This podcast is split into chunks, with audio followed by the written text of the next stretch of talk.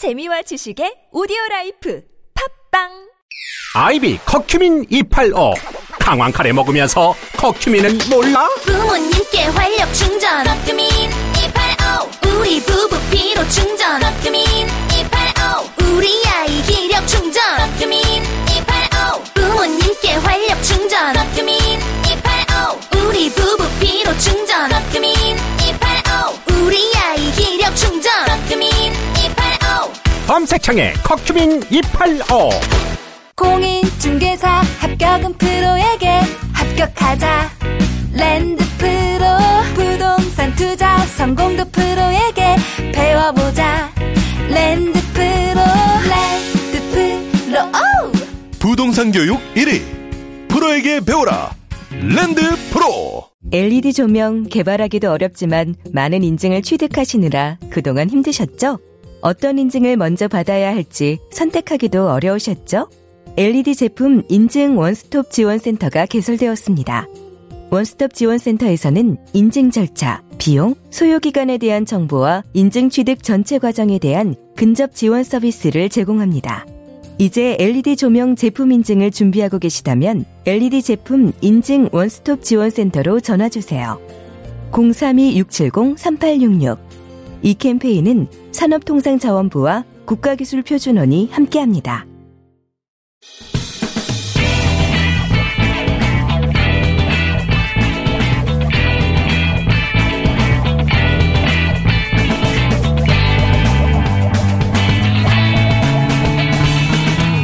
김어준의 뉴스 공장.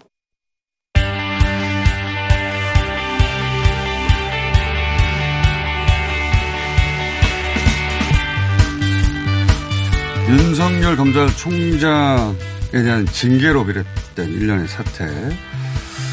저희가 여야 어, 의원들 모시고 여야 입장 계속 듣고 있습니다만 결국 이 문제는 여당의 문제다. 왜냐하면 대통령이 임명한 검찰총장이고 대통령이 임명한 법무부 장관이기 때문에 해서 여당 지도부의 이야기를 따로 들어볼 필요가 있다 해서 모셨습니다. 민주당의 김정민 최고위원 모셨습니다. 안녕하십니까. 네, 안녕하세요. 김정민입니다. 오늘은 최고위원, 그것도 이제, 음. 어, 득표 1위 하신 수석 최고위원의 입장으로 민주당 책, 어, 지도부가 바라보는 이 일련의 사태 본질이 무엇인가 여기서부터 제가 질문을 좀 드리겠습니다. 네. 그 일단 두 가지로 나눠서 볼 수 있어요. 우리가 이제 만약에 바다에 비유하면 네. 바다의 큰 물결은 밑에 있는 조류에서 결정되잖아요. 네. 이 조류가 있는 거고 근데 우리 눈에 보이는 이 수면 위에 이게 파도가 있어요. 네. 찰랑거리는 물결이 있습니다. 예, 예. 이게 대개 보면 바다도 이게 두 가지 모습이 있는데 네. 이 문제도 지금 두 가지 모습이 있어요. 밑에 큰 조류는 음. 문제의 본질은 대한민국 2020년 대한민국 검찰 과연 공정하냐, 공정한 권력이냐.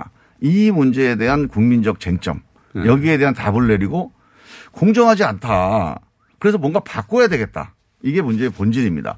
그 뭘 어떻게 바꿀 거냐 이 네. 논쟁이 계속 되고 있는 거고요. 이런 과정에서 문제가 하나 불거진 게 있어요. 사찰 윤석열 총장 문제. 예. 아, 윤석열 총장의 업무가 예. 부적절하고 불법 부당하다라고 하는 쟁점이 하나 던져진 거예요. 예. 그게 이제 대표적인 게 판사 사찰 문건인데 예. 판사 사찰 문건이 예를 들면 법으로 이게 직권남용에 해당되느냐 여부는 또 별개의 문제입니다. 예. 그거는 어 또 판사들이 또 판단을 해봐야 되는 문제인데 예. 업무상으로 이거는 업무의 어떤 의무 혹은 업무의 어떤 적절성을 벗어난 거다. 이거는 저는 분명한 것 같아요. 그래서 그 점에 대한 이 장관의 판단과 이제 그 총장의 판단이 지금 뭔가 쟁점이 돼서 부딪히고 있는 거죠. 예. 한쪽은 문제가 없다고 한쪽은 이거는 네, 심각하다고 보는 거죠. 그래서 이제 그 문제인데 그건 당연히 밝혀져야 됩니다.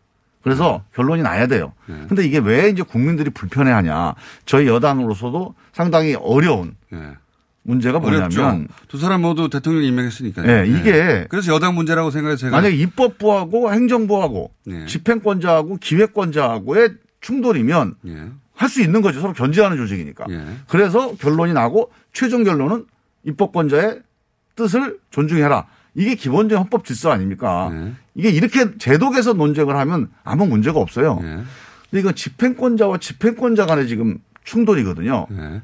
어떻게 보면 대통령이 책임지는 양 집행권자 간의 충돌이 너무 오래되고 있는 거예요. 너무 크고요. 그리고. 그러니까 국민들이 보기에 좀 불안한 거죠. 네. 그리고 적절하지 않다고 보는 거죠. 여당 지지율이나 대통령 지지도 영향을 미칠 수밖에 없어요. 예, 그래서. 그거는 이제 국민들이 불편해 하시고 뭐 뭔가 이, 이 상황에 대해서 걱정하시는 거는 제가 충분히 전, 어, 어, 일리가 있다고 보고. 예. 근데 문제는 그렇다고 그래서 덮고 갈 수는 없어요, 이걸. 예. 그래서 이제 이게 일단 장관이 장관이 개인적으로 정치하기 위해서 뭐 서울시장 나오기 위해서 대권 나오기 위해서 무슨 없는 죄를 만들어냈다. 그건 100% 가짜 뉴스죠. 지금 언론이 자꾸 좀 그렇게 하는 얘기하는 분도 계신데 그거는 정말 잘못된 어, 얘기고요. 사실이 아니고 장관이 보기에는 문제가 심각하다고 본 겁니다. 예. 총장은 난 억울하다고 그러는 거예요. 예. 그럼 어떻게 해야 됩니까? 법대로 절차대로 해서 결론을 내려야 됩니다. 반드시 결론을 내려서 이거를 빨리 매듭을 줘야 된다. 그리고 그 결론대로 처리를 또 해야 되는 건데 그 결론이 어떻게 될 거냐? 그건 뭐 제가 알 수는 없는 거고. 징계위원회 결정 상황이죠. 징계위원회에서 절차에 따라서 사실관계에 따라 정확하게 결론을 내리면 누구나 그 결론에 승복하면 됩니다. 그렇게 간단하면 되면 좋- 간단하게 되면 좋겠는데 이제 네. 그 크게 나누자면 경징계와 중징계로 일단 크게 나눠보겠습니다. 네. 예. 어 만약에 말씀대로 징계위원회가 경징계를 내렸다면 네. 어떻게 합니까?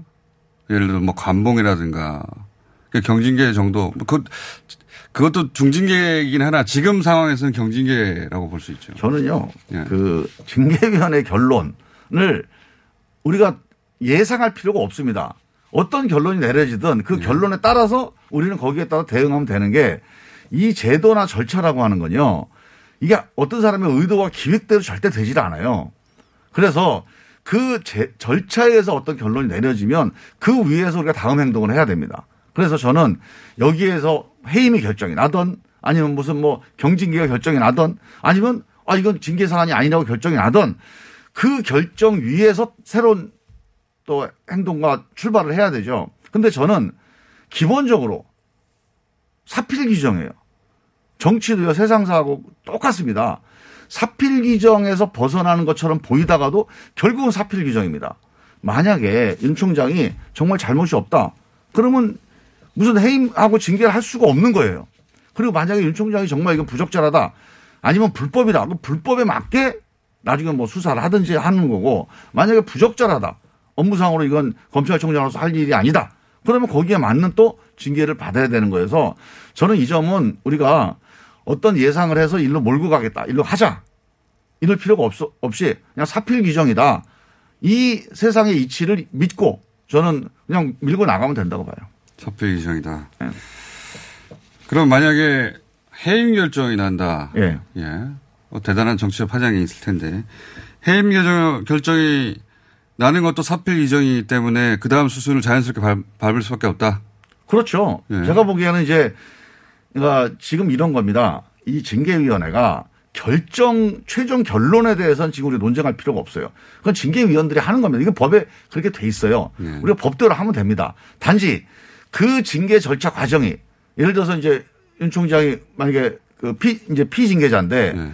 야 저거 다 짜놓고 뭐 네. 자꾸 이렇게 의심을 하는 거 아니에요. 네. 자 이거는 뭐 결론이 미리 뭐저 추미애 장관이 뭐뭐 몰아가고 있다. 본인을 해임할 거라고 생각하는 것 같아요. 네. 검찰 쪽에서는. 예. 전 추미애 장관의 판단도 있지만 추미애 장관이 판단해서 했으면 그건 장관의 권한으로 지금 뭔가 처리를 해야 되잖아요. 근데 이건 장관의 권한으로 할수 있는 게 아니에요. 징계 절차의 징계위원회 권한입니다.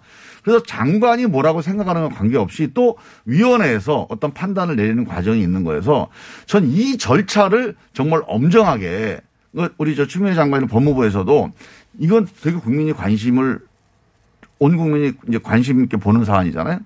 그리고 이제 총장, 검찰총장의 지위가 왔다 갔다 할 수 있는 문제여서 전 절차를 아주 엄격하고 엄정하게 정확하게 진행을 해야 된다. 그렇게 진행을 네.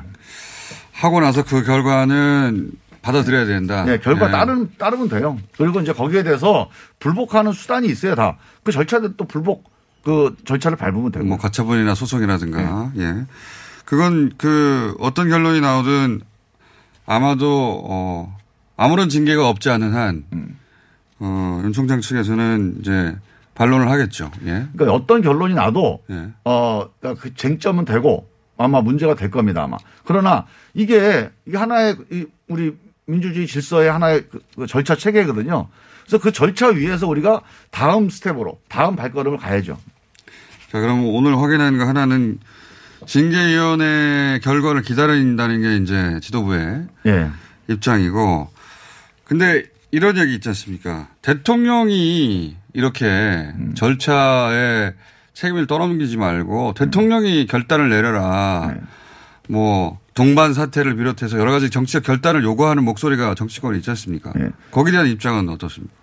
어, 대통령이 동반 사퇴를 요구하는 건요. 물론 이제 그게 정치의 영역도 있는 거예요. 모든 걸 사법과 예. 행정의 절차로만 결론을 내는 것도 바람직하진 않죠. 이게 예를 들어서 뭐 일선 실무자들의 일이면 뭐 절차대로 하는 게 맞을 수도 있는데 이게 이제 장관과 총장의 일이기 때문에 법이, 법을 떠난 정치적 결단을 네, 내려는 거 책임자들의 일이니까 그런 정치적인 어떤 해결책이 가능하죠. 예. 근데 저는 그거는 이제 어 그건 전적으로 총장 윤석열 총장의 본인의 판단이에요. 그리고 본인의 몫입니다. 아, 여기서 그럼 네. 정치적 결단은 검찰총장이 스스로 사퇴하느냐 마느냐가 더 우선이다고 보시는 거예요? 일단 그게 좀 제일 중요하고요. 예. 그거는 이제 윤 총장이 자기가 판단해서 아 이거는 내가 좀 억울하더라도 이렇게 정치적으로 검찰 문제가 이렇게 휘둘리면 안 되겠다. 조직을 위해서 또는 뭐 문재인 정 대통령의 국정 운영을 위해서 이 다툼을 더 이상 가져가는 거는 공직자로서는 안 되겠다. 뭐 이렇게 지금까지 모든 검찰총장이 사표를 낸 이유는 그것 때문이에요. 자기가 잘못해서 사표 낸 게 아닙니다. 그래 왔죠. 이때까지는. 예. 예. 그런 조직을 책임지고 국정 운영에 대한 어떤 공직자로 책임감 때문에 한 건데 예. 그렇게 해서 사표를 내는 게 뭐 하나의 길인 거고 이거를 대통령이 따로 불러다가 예. 너 사표 내라. 그럼 윤 총장이 아, 나 못 내겠다 그러면 그만인 거예요. 그렇죠. 예, 그래서 그것도 그거는 그만이죠. 대통령의 뜻이 중요한 게 아니고 윤 총장의 판단이 중요한 거죠. 대통령은 법적으로 요구할 권한이 없으니까. 예. 예. 그리고 이제 사퇴 요구라고 하는 거는 그건 이제 정치적인 건데 그거는 이제 어 본인의 어떤 그 판단 이 판단이 중요하고 거기에 대해서 뭐 의사 표시하는 거 정도인데 지금 상황은 제가 보기엔 대통령이 뭐 비공식적으로 사람 보내가지고 그렇게 할 그런 상황은 아니라고 보고요. 그건 뭐 추미애 장관도 마찬가지입니다. 각자가 이제 국민들 앞에 딱 무대 위에 올라서 있잖아요. 이 하나하나의 처신에 대해서 이제 국민들의 평가를 받는 겁니다. 과연 적절했는지. 동반 사태 설들 있지 않습니까? 설들. 언론들이 굉장히 보다는 설들. 그거는 이제 추미애 장관이 물러나야 된다 이 얘기에 기본적으로. 그렇죠. 예. 그리고 이제 그 과정에서 이제 윤석열 총장도 부적절하다. 이 양비론적인 시각이거든요. 근데 그거는 일단은 저 대통령께서 동반 사태를 뭐 추진하거나 총리가 추진하 이건 일단 사실이 아니에요. 사실이 아니다. 사실이 아니고 음. 그건 그야말로 전적으로 당사자들의 결단과 판단의 문제, 처신의 문제입니다. 그거는 본인들이 그렇게 결정할 수 있을지는 모르겠으나 네. 그런 논의가 오가거나 하는 건 다 가짜 뉴스다. 네, 그건 사실이 아닙니다. 그건 그 지도부가 그런 보관을 가지고 있다거나 그것도 아니고. 그건 이제 사실은 윤석열 총장한테 가서 물어봐야 될 문제지 민주당에 물어볼 문제가 아니에요, 이건. 민주당에서 그렇게 한다고 해서 되는 것도 아니고. 어제 그 월성 1호기 네. 관련해서 국민의힘에서 고발한 건에 대해서 이제 구속영장 청구했지 않습니까? 네. 이 사안은 지도부는 어떻게 바라보고 있습니까? 저는 이제 윤석열 검찰총장이나 저 우리 검찰에 정말 제가 말씀드리고 싶은 게 어, 문재인 정부를 적대하는 검찰로는 오래 못 갑니다. 절대로. 그리고 절대로 검찰의 지금 갖고 있는 뭐 검찰의 중립성, 뭐 독립성, 또 검찰의 어떤 위신 이거를 절대 달성할 수가 없어요. 특정한 정보, 특정한 정치 세력을 적대하는 검찰은 절대 지속까지 가능하지 않다. 그거를 꼭 명심해야 된다고 보는 거고요. 저는 월성 1호기가 만약에 정책 판단을 수사한다. 부당하죠. 있을 수 없는 일입니다. 거의 상권 몰입을 흔, 그러니까 우리 헌정 체계를 흔드는 거예요. 예. 그래서 그 점에 대해서는 이제 검찰도 부인을 하고 있잖아요. 그게 아니라 그 안에 있는 뭐 불법 행, 예. 행위가 있다. 근데 그 행위라는 게 뭐 두 가지가 있는데 그 중에 하나가 이제 그 산자부 공무원이 열성 1호에 관련된 파일을 삭제한 거예요. 감사를 앞두고 감사를 방해하기로 삭제했다는 겁니다. 그런데 그게 혐의죠. 지금 예. 입증되지는 않았지만 아직. 예. 만약에 문제가 되면요. 포렌식 하면 다 나오는 거예요. 그러니까 컴퓨터를 어디 갖다 버렸다 그러면 그 말이 돼요. 근데 파일 삭제하면 어떻게 됩니까?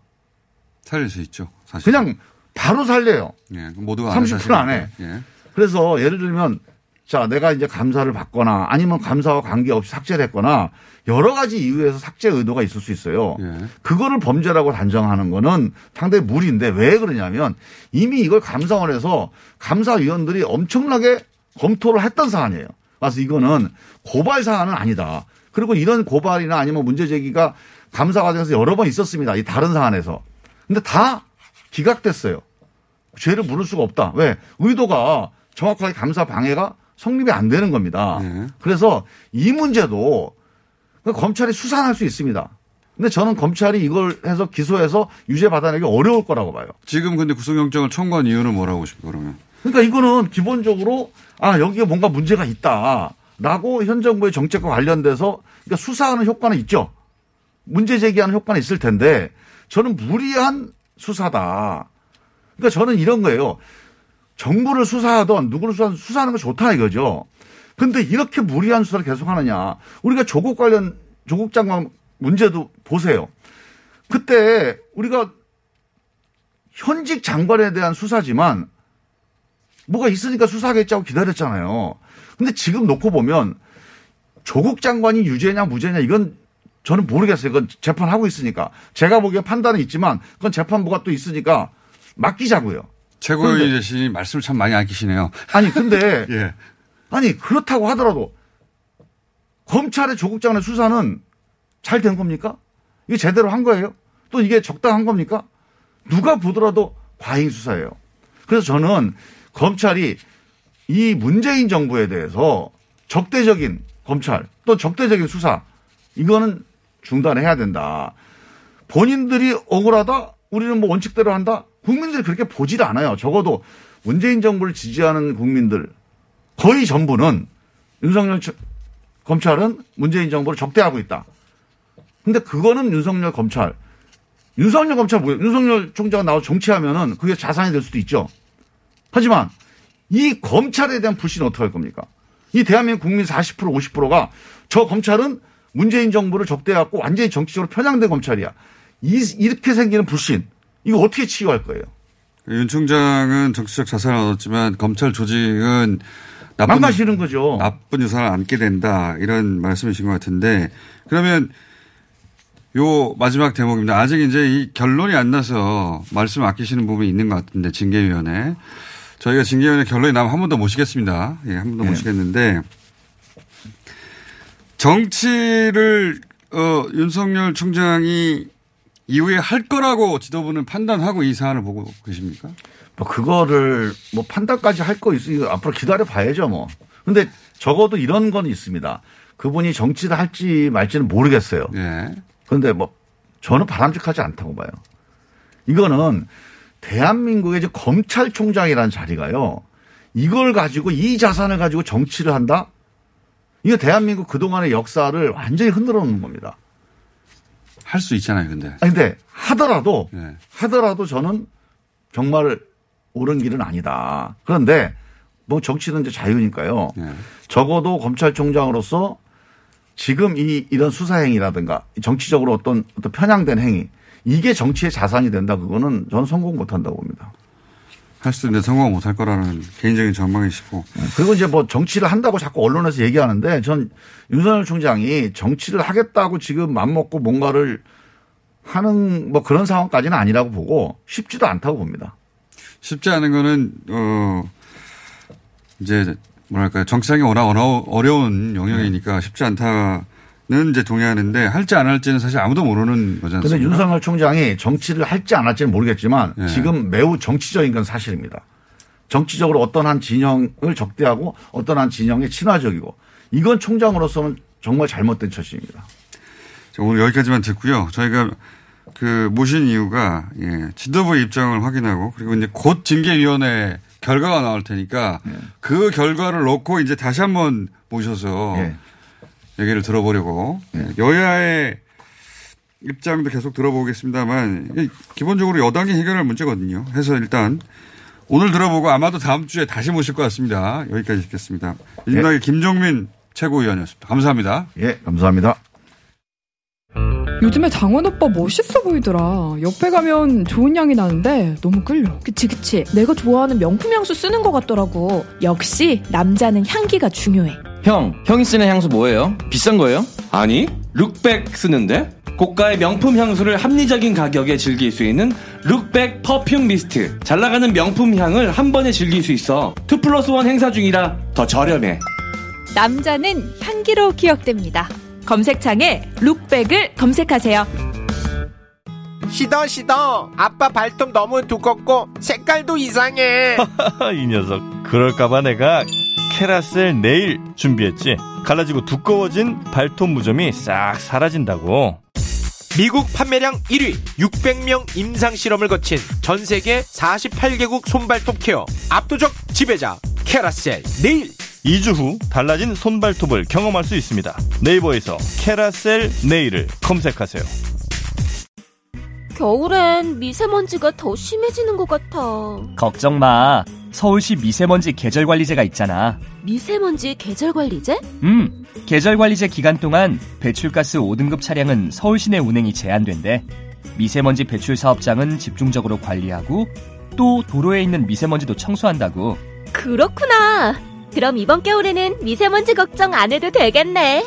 12월부터 3월까지 시행되는 미세먼지 계절관리제. 숨쉬기 편한 서울을 위해 서울시는 오늘도 노력합니다. 자세한 사항은 120으로 문의하세요. 이 캠페인은 서울특별시와 TBS가 함께합니다. 김어준의 뉴스 공장.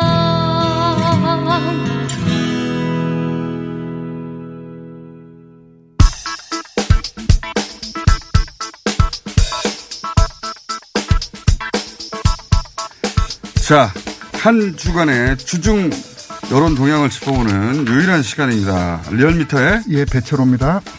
자, 많은 분들이 이제 궁금해 할 조사입니다. 왜냐하면 정치 고관여층, 뉴스 소비가 많은 층의 여론이 어떻게 움직였는지가 리얼미터에 잘 잡히기 때문에 자, 어떻게 나왔습니까? 예, 12월 1주차 주중 동향 말씀드리겠습니다. 먼저 대통령 국정평가.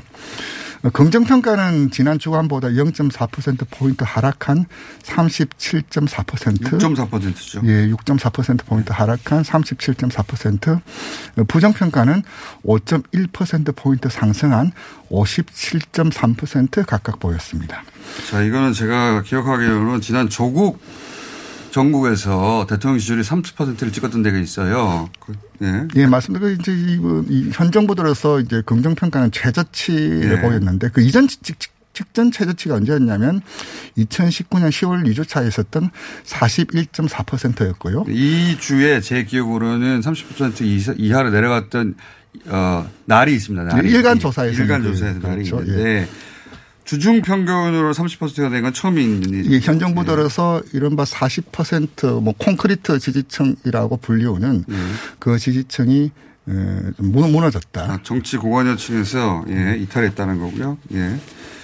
자 그리고 정당도 마찬가지입니다. 예, 정당 지지도 말씀드리겠습니다. 먼저 더불어민주당 지난 주간 대비 5.2%포인트 하락한 28.9%, 국민의힘 3.3%포인트 상승한 31.2% 각각 보였습니다. 이게 이제 정 여야 역전도 제 기억으로는 부동산 이후 처음 그렇죠. 음, 8월 2주차 때 그때 잠시 추월했 일주 일주 차라고 하는데 부동산 이슈 핫할 때 한 일주일 정도 역전했다. 한번 그 오차 범위에서 앞섰는데 그러니까 뭐 정당 정당도 대통령도 예. 어, 악재인 건 분명합니다. 악재입니다. 예. 그래서 그40% 30% 이런 심리적 지지선이 동시에 네. 이렇게 무너졌다는 것은 이번 그 추용 갈등 그리고 누적된 부동산 예. 이런 것들이 이제 복합적으로 터진 요인이 아니냐 예. 예, 그렇게 보여집니다. 자, 다른 정당 말씀해 주시고 근데 이제 그 중에 이제 어떤 그러면 지지층이 움직였는지 해설을 이어가 주시면 될 것 같은데 다른 정당 일단 예, 알겠습니다. 주 국민의당 지난 주간보다 0.4%포인트 하락한 6.7%, 열린민주당 0.7%포인트 하락한 6.0%, 정의당 0.2%포인트 하락한 5.5%, 기본소득당 0.3%포인트 하락한 0.5%, 시대전환 0.3%포인트 상승한 1.0%, 기타 정당 0.2%포인트 상승한 1.6%, 무당청 3.1% 포인트 상승한 18.7% 각각 보였습니다. 알겠습니다. 최근에 윈즈 코리아에서 사실은 조사한 게 하나 있습니다. 그 조사를 보면 그, 그 조사도 지금 이 시국이 반영된 예, 시점에 조사가 된 건데 거기는 이제 대통령 지지율이 살짝 높아요, 여전히. 높으니까 격차가 커서 어제 그렇지 않아 그런 얘기를 나눴거든요. 그러니까 조사 방식도 있고. 방식도 있고. 그렇죠. 또 하나는 대통령 지지율을 묻는 것과 지금 현재 수행 평가를 묻는 게 또 차이가 있다. 리얼미터가 욕먹을까봐 제가 지금 미리 특성이 다르다는 것 하나 말씀드리고 그런데 제가 이제 이 조사에서 주목한 것은 국민의힘 지지층이 결집한 거 거의 두 배 가까이 민주당 지지층이 빠졌어요. 네. 그러니까 요 의미를 좀 해석해 주십시오. 이번에 그 민주당 지지층이 크게, 크게 하락한 것은 예. 그 중도층 변화보다 그 진보층에서의 변화가 그러니까요. 전체 하락을 이끌었는데 일테면 중도층 같은 경우는 지난주 33.2%에서 이번 주 크게 움직이지 30.5%로 않았습니다. 예. 2.7%포인트 하락을 했었는데 진보층에서는 57.2에서 47.3으로 거의 10% 아마 민주당에서 진보층이 50선이 무너진 것도 제 기억으로는 처음인데 네, 9.9%포인트 즉 두 자릿수에 10%가 떨어졌다는 것이 네. 어, 당 지지 민주당 지지도를 대통령 지지율을. 내린 요인이고 예. 그 지, 어, 국정 평가에서도 그 진보층에서 6.4% 포인트 상승하면서 내렸거든요. 예. 저기 이제 뭐냐면 이 정도 낙폭을 보이려면은 중도나 무당이 아니라 그 자기 진영이라고 하고 있는 진보층에서 낙폭을 보일 때이 정도 큰 낙폭을 보이 는 요인이다. 라고 말씀드릴 예. 수 있습니다. 이 부분은 저는 이렇게 해석이 돼요. 그러니까 어, 이게 시작된 지가 벌써 일주일이 넘었지 않습니까? 이 예. 국면이. 그 민주당 지지층에서는 오히려 빨리 결론을 내지 않고 계속 이 국면이 이어지는 데 대해서 짜증을 내는 거라고 보여지는 측면이 강한 것이 이렇게 한꺼번에 빠진 적이 없거든요. 예? 오히려 국민의힘 그 물론 지지층도 결집했습니다만 한 6% 결집했어요. 그거보다 네. 더 많이 받았지 예, 않습니까? 맞습니다. 예. 결론을 빨리 내지 않는다. 거기서 가진 불만이 있는 것 같고 또 네. 하나 연속해서 저희가 뭘 조- 조사를 했냐면 검찰 관련 언론 보도 중립성에 대한 국민 여론 조사를 했습니다. 네. 처음으로 해봤는데 리얼미터를 통해서 굉장히 드라이하게 했어요. 드라이하게 검찰 입장 보도가 맞느냐, 법무부 입장 보도가 맞느냐, 중립 보도가 맞느냐 잘 모르겠느냐. 요 수치 일단 말씀해 주십시오. 예. 현안 조사 결과 말씀드리겠습니다. 이번 주 그, 그러니까 지금 현재 그 언론 보도가 예. 어느 쪽 입장에 서 있는가에 대한 공감도를 물어봤습니다. 물은 조사 결과 응답 자의 35.9%는 검찰 입장에서 의 보도가 아니냐라고 말 응답을 하셨고요. 법무부 입장의 보도다라고 응답한 분이 29.1%. 그러니까 검찰 입장 보도가 많다고 느끼고 그렇죠. 있는데 그리고 중립적 보도가 15.9%잘 모르겠다가 19.2% 제가 주목하는 요 각각 대목입니다. 나왔습니다. 예. 네, 요 대목입니다. 잘 모르겠다가 상당히 높거든요. 네. 좀 다른 보통 잘 모르겠다는 응답은 보통 한 자릿수 네. 제일 적은데 네, 여기서는 잘 모르겠다가 20% 다섯 명 중에 한 20%. 명은 뭐 이를 이른바 몰라서 모르겠다가 아니라 네. 이를테면은 좀 뭐 이제 피곤하다, 그렇죠. 짜증 난다, 아, 난 모르겠어. 난다. 이제 뭐가 뭔지 몰라서 모르는 건 아니다. 그 그런 게 녹아 있지 않나라고 보였습니다. 지금 이게 이제 그 리얼미터 이제 저- 특히 정치 고관여층의 그 민심을 잘 잡아내는 리얼미터의 조사가 제가 굉장히 흥미로운 것은 통상적으로는 야, 중도층이 빠졌을 것이야. 음. 틀림없이 어 그렇게 전망들을 하는데 그렇지 않다. 음. 지금 현재 정치 고관여층에서는 민주당 지지층이 대거 빠졌다. 음. 그렇다는 얘기는 민주당 지지층은 오히려 빨리 결론이 나기를 뭐 해임이든 빨리 결론을 내라. 그렇죠. 양당 간에 그런 것이고 그리고 나머지 층들은 뉴스가 해석이 불가능한 정도의 뉴스가 많아요. 음. 제목은 대부분 이제 어, 검찰 입장 중심으로 보도하는 것 같긴 한데 내용을 읽어보면 법적인 내용들이 굉장히 많거든요. 그 일상하고 무관한 얘기도 굉장히 많습니다. 무슨 일이 벌어진지 잘 모르겠고 혼란스럽다. 이건 여당의 악재거든요, 또. 이를테면 아까 저기 계속 그 지난 조국 사태라고 일, 일컬어지는 그때와 비교를 할 수밖에 없는데 그때는 이제 뭐 진중권, 서민 등 이럴 바 진보 진영에 계셨던 분들이 안에서 격렬하게 부닥치면서 진영 간 대립이면서 동시에 진영 내 갈등, 이탈, 이중전 민주당 입장에서 이중전선을 형성할 수밖에 없었는데 이번에는 이제 양진영이 거세게 붙으면서 민주당 혹은 진보청 내에서 조용하다. 조용해서 양진영 대결이 아니냐라고 봤는데 실제로 이제 지난 한 열흘 정도 이 이슈를 끌고 오면서 오히려 민주당에서 이탈이 더 심했다는 것이 이번 조사의 주요 포인트입니다. 그러니까 진보층에서. 예. 중도층은 오히려 2%밖에 안 예, 낙폭이 훨씬 더 진보층은 오히려 잘 모르겠다에 가깝고 그렇죠. 현재 예, 상황은 보이고 있습니다. 보수 지지층도 결집을 했습니다. 그 두 배 가까이 진보 지지층이 이탈했는데 이것은 제가 보기엔 민주당 지지층이 원하는 결론이 빨리 안 나온다라고 하는 민심이 반영된 걸로 어 전망하고는 다르게 그럴 거라고 하는 전망하고는 다르게 그렇게 여론이 확인이 됐다. 여기까지 하겠습니다. 리얼미터의 예, 배철호입니다. 조사개요 참. 예. 조사개요 말씀드리겠습니다. 이번 정례 조사는 예. TBS 의뢰로 리얼미터가 11월 31일부터 12월 2일까지 사흘 동안 전국 3만 4,269명의 통화 시도에 최종 1,508명이 응답을 완료했습니다. 유무선 전화 면접 자동 응답 혼용 방식으로 실시했고 표본 오차는 95% 신뢰수준에서 플러스 마이너스 2.5% 응답률은 4.4%입니다. 자세한 내용은 중앙 여론조사 심의위원회 홈페이지와 유튜브 리얼미터 TV에서 확인하실 수 있습니다. 현안 조사는 TBS 의뢰로 12월 2일 조사를 했고 전국 18세 성인 남녀 500명 응답을 완료했습니다. 유무선 전화 면접 자동 응답 혼용 방식으로 실시했고 표본 오차는 95% 신뢰수준에서 플러스 마이너스 4.4% 포인트 응답률은 6.8%를 보였습니다. 자세한 내용은 유튜브 리얼미터 TV에서 확인하실 수 있습니다. 감사합니다.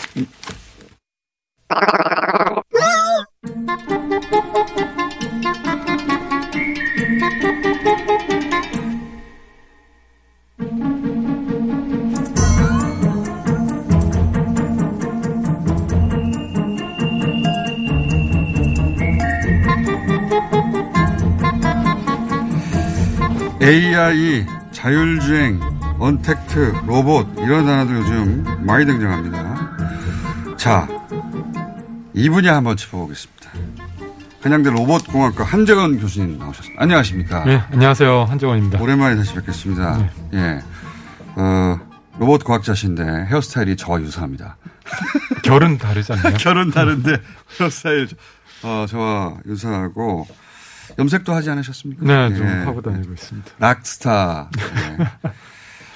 자, 어, 독특한 어, 이 분야에서는 독특하게 취급되는 외모라 제가 잠깐 언급했고 어뭐 로봇 챌린지에서 수상한다든가 휴머노이드 상 수상한다든가 이미 경력은 있으시고 네. 그렇죠. 어 국내 최대 그 로봇 기업의 수석 연구원도 하셨고 어, 미국에서 관련 전공도 하셨는데 오늘 모신 이유는 뭐냐? 네.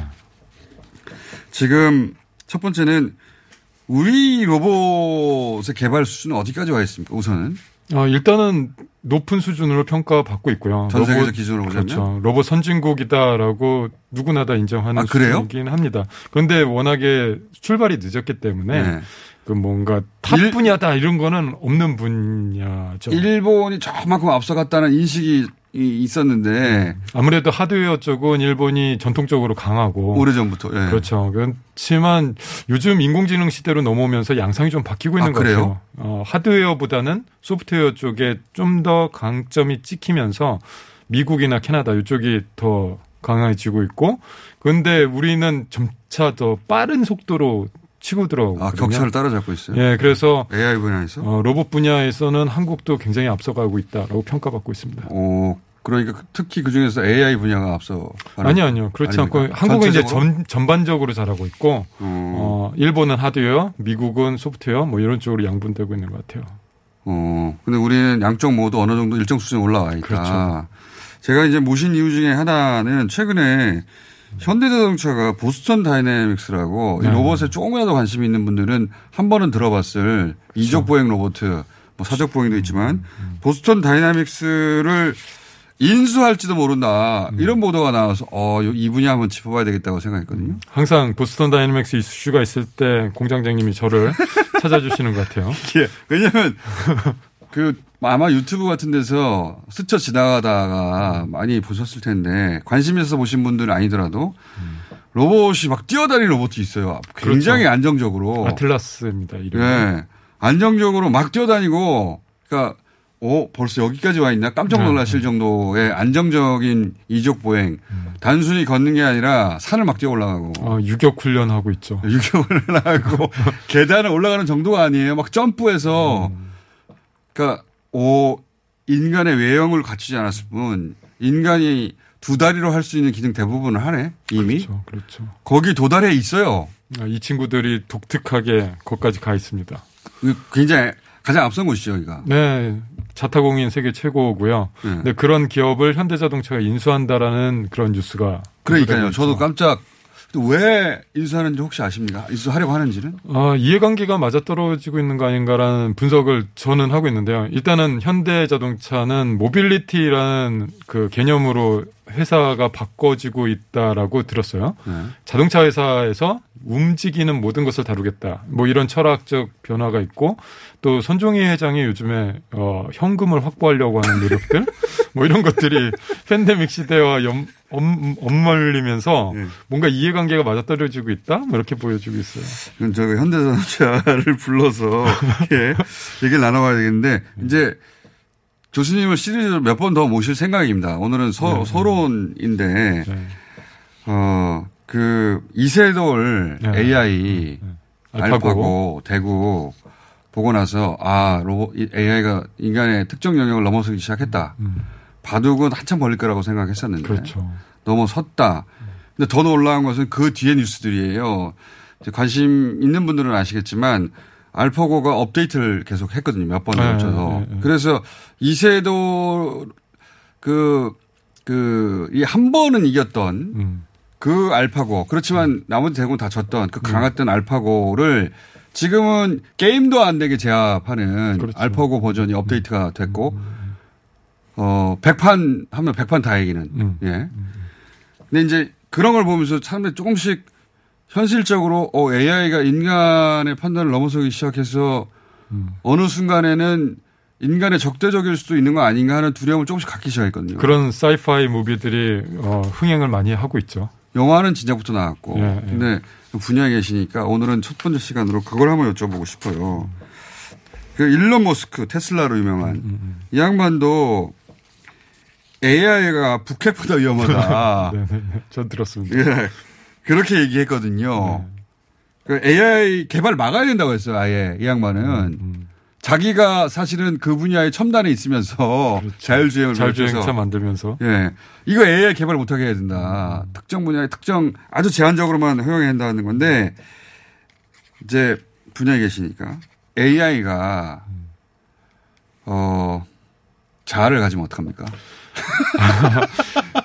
그렇게도 갈 수 있는 거 아니에요? 예, 그래서 그 자아에 대한 그 철학적 논의는 지금도 이루어지고 있어요. 그리고 어디까지 AI를 개발해야 되느냐라는 것도 서로 공감대를 이루어지려고 노력을 하고 있는데 결국에는 이 자아라는 것을 어떻게 하면 안 줄 것인가라는 얘기는 많이 하고 있습니다. 자아라는 게 그럼 도대체 무엇이냐라는 네. 얘기도 하고 있고요. 그런데 이런 논의 자체가 저는 굉장히 건, 건강하다고 생각을 하고 있고 저는 오히려 스티브 잡스 쪽이거든요. 스티브 잡스는 모든 것은 인문학이다. 인문학이 모든 것을 제어한다. 라는 쪽이어서 기술의 발전은 결국에는 인간을 얼마나 잘 보고 인간을 잘 컨트롤하는 것인가가 더 핵심이다. 즉, 법과 제도와 문화, 요쪽을 더 생각을 해주는 게 기술의 두려움을 제어할 수 있는 유일한 방법이다. 인간은 윤리의식도 있고 네. 아주 더, 어, 현실적으로는 옆 사람 눈치도 보고 그 다음에 다른 사람이 나를 어떻게 생각하는지 생각하고 그래서 법과 윤리 뭐 제도 이전에 촘촘한 제어망들이 사회적으로 오랜 세월 축적돼 왔잖아요. 그렇죠, 그렇죠. 예. 진화가 되어 왔죠. 예. 그런데 이제 AI는 그런 건 없잖아요. 이것이 도덕적으로 옳다 그러다는 판단을 할 이유가 없는 존재인데, 근데 제가 왜 이 질문부터 드리고 이제 나머지 시간에 다른 질문을 드리려고 하냐면, 그 알파고 업데이트된 버전들 얘기를 제가 쭉 들으면서 네. 아 일론 머스크 말이 맞을지도 모른다고 생각하게 된 게 이 알파고가 처음에는 인간의 대국을 보고 배웠거든요. 그렇죠. 근데. 예 어느 순간 업데이트된 알파고들은 인간의 대국을 보지 않아요. 자기들끼리 예. 학습을 하죠. 자기가 스스로 학습을 하더라고요. 자기가 네. 그냥 기본 바둑의 규칙을 배운 다음에 그 다음부터 자기 학습을 통해서 인간이 도달할 수 없는 지경에 가서 도저히 인간이 이길 수 없는 그런 연상까지 갔거든요. 그러면 사람은 알파고가 왜 그 바둑을 그 자리에 두는지 몰라요 이제 그런 지경까지 바둑을 가버렸더라고요. 그게 이- 그래서 이런 질문이 되게 중요한 게 그리고 나면 그 뒤에는 무슨 일이 벌어질 것이냐는 거죠. 그러니까- 그걸 보고 나서 공장장님처럼 이런 두려움을 느끼고 나서 예. 그러면 그냥 두려움 느끼고 끝나느냐? 아닌 어떤 거예요. 그 결정을 내렸을 때 우리는 이해 못할 결정을 내렸는데 AI는 매우 합리적인 결정이거든요. 그래서 그리고 나서 요즘에 AI의 그 트렌드는 뭐냐면 어떻게 됐습니까? 설명 가능한 AI. 너 도대체 그런 판단을 왜 내렸는지 네가 스스로 설명할 수 있어야 되고 그게 납득이 돼야 되는. 근데 그 설명의 납득은 인간을 기준으로 납득해야 한다는 건데. 그렇죠. 그러지 못하면 이거는 사용하지 말자. 요런 어려운데요. 이런 거 있는 겁니다. 그런데 그, 그 판단 기준이라는 게 인간처럼 이렇게 좋고 나쁨으로 판단하는 게 아니라 옳고 그름으로 판단하거든요. 완전 분류가 다릅니다. 인간하고. 네. 그렇죠. 그러다 보니까 이거는 논리성으로 다 극복할 수가 있다라고 아직까지는 믿어져요. 인간이 착각하는 거 아닐까요? 아, 그건 너무. 근데 구조를 보면은 예. 0과 1의 조합일 뿐이에요, 결국에는. 그렇죠. 그래서 0과 1의 조합이 어떻게 결국에 1이 됐느냐, 0이 됐느냐인데 예. 그 과정까지 가는 것을 너무 복잡하니까 안 보려고 했던 거거든요. AI는 인공지능이고 우리 흔히 말하는 로봇은 이제 메카닉이라고 생각하시면 됩니다. 기계. 네, 예, 그렇게 딱 그렇게 구분되지 않, 않지만 그렇게 구분해서 지금 얘기하고 있는 건데, 그러니까 이 분야에서도 AI가 자아를 통제 불가능한 자아를 가지면 안 된다고 생각하고 그 부분에 집중하기 시작했다. 네네네. 그렇게 이해하면 되는 겁니다. 그래갖고 어느 정도 수준까지 할 것이냐에 대한 논의가 있다. 또 모시겠습니다. 이 이야기를 시작했습니다. 한재근 교수였습니다. 안녕!